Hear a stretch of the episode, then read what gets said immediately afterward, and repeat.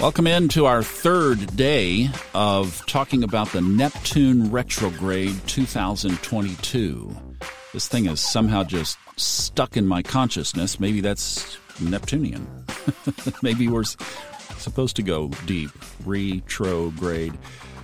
Wednesday, the 29th, 2022. Thomas Miller, thanks for joining us. We're going to pick right up basically where we left off yesterday because it was kind of a cliffhanger, as we were saying that of the things that Neptune rules, drugs, pharmaceuticals, etc., is a big part of that. For the last nine years now, I have worked with Fred Dodson, author Fred Dodson, narrating audiobooks that have become quite a prolific collection of books over those years. If you're new to that work, I would highly recommend you take a look at them, and Levels of Energy is a wonderful place to start. But Fred lived in New Zealand for the last several years and over the COVID years didn't travel to the United States.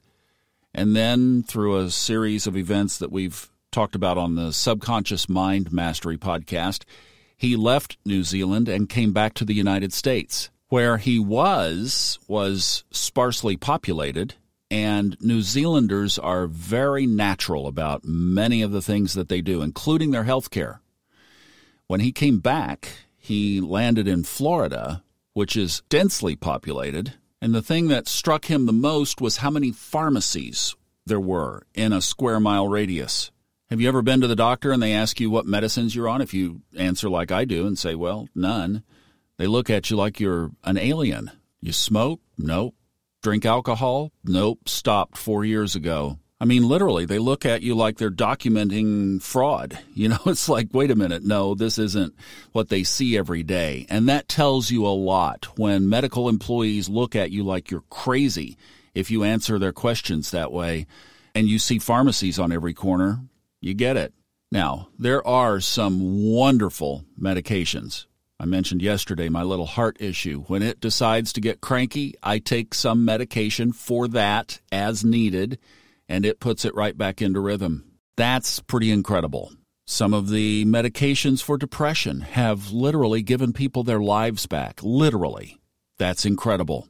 And there are so many ways to look at this of the balance between the natural and the synthetic, but this whole umbrella is under Neptune's rule. And whatever else is ahead of us makes you wonder if people are going to turn more toward these substances collectively or could this shift in consciousness allow people to just be okay with who they are, unmedicated? Is that part of the higher consciousness? I think these are all things we need to have our eyes on and explore, and explore for ourselves. Now, another one that is big these days are psychedelics, ayahuasca, mushrooms, etc. I've never done them. I've talked to people who have, and it opened up spiritual realms that they never dreamed they would have access to. So I see a purpose in that, and what just resonates in the whole upper cavity of my body every time I think about this is if you can do it from inside as you without a substance, that's all the better that is the straight connection with source. However, I would add this if you are going to explore that area for yourself, far better to do the natural plant based than anything synthetic. In fact, I go back again to Liz Greene's book on Neptune, which is very difficult to read. Liz's writing style is not easy to decipher.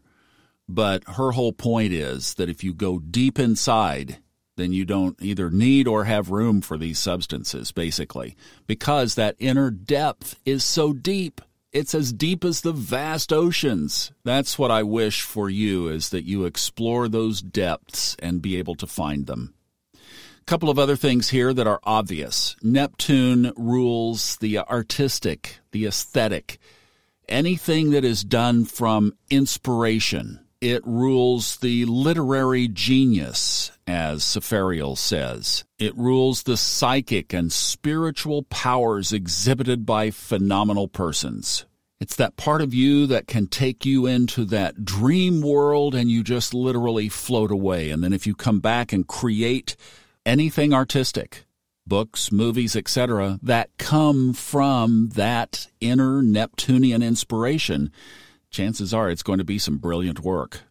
Neptune also denotes uncertain fortunes, the rise or fall by the influence of women. Watch that one coming up in the collective going forward. It is all about secrets, intrigues, covert alliances. It's part of the watery triad Pisces, obviously, the sign that it rules, Cancer, Scorpio. So if you're born with it heavy in your chart, like I am, it rules things that are aesthetic, artistic, intuitive, sensitive, mystical, imaginative, highly emotional, enthusiastic, and on the shadowy side, unstable, self deceptive. It rules ambushes, deceptions, secrets, as we've mentioned, sudden death, assassinations, wanderings, exiles, secret societies, impositions, frauds, and disguises. So, during this 160 day retrograde period, you kind of wonder if any or all of those kinds of things might be amplified as the collective and we individually are being exposed if you are not 100% truthful in your life, in all areas, and that just starts with yourself, use this time to go within and weed that out. That is working with the energy. You know, really what this boils down to is this whole time period between now and December is a wonderful time to go into that deep inner exploration and with your feet on the ground, but your soul in the sky, or your soul connecting to source, use these next 160 days to really take a deep dive spiritually. A dive that never before to date that you've dared to take and see where it leads you. I'll bet it'll lead you to some amazing places. And then we hold the space for those who are not conscious, the greater collective, those we see who are not living this kind of life, and they're going to be pretty confused and they're going to be grappling for things to grab onto. So we support them with our love, and hopefully they find some kind of conscious material that crosses their path that helps to wake them up. Have a great day. We'll move on from here tomorrow onto other things, but thank you for staying with me over these three days. I just felt that they were important. Have a wonderful day. We'll see you tomorrow.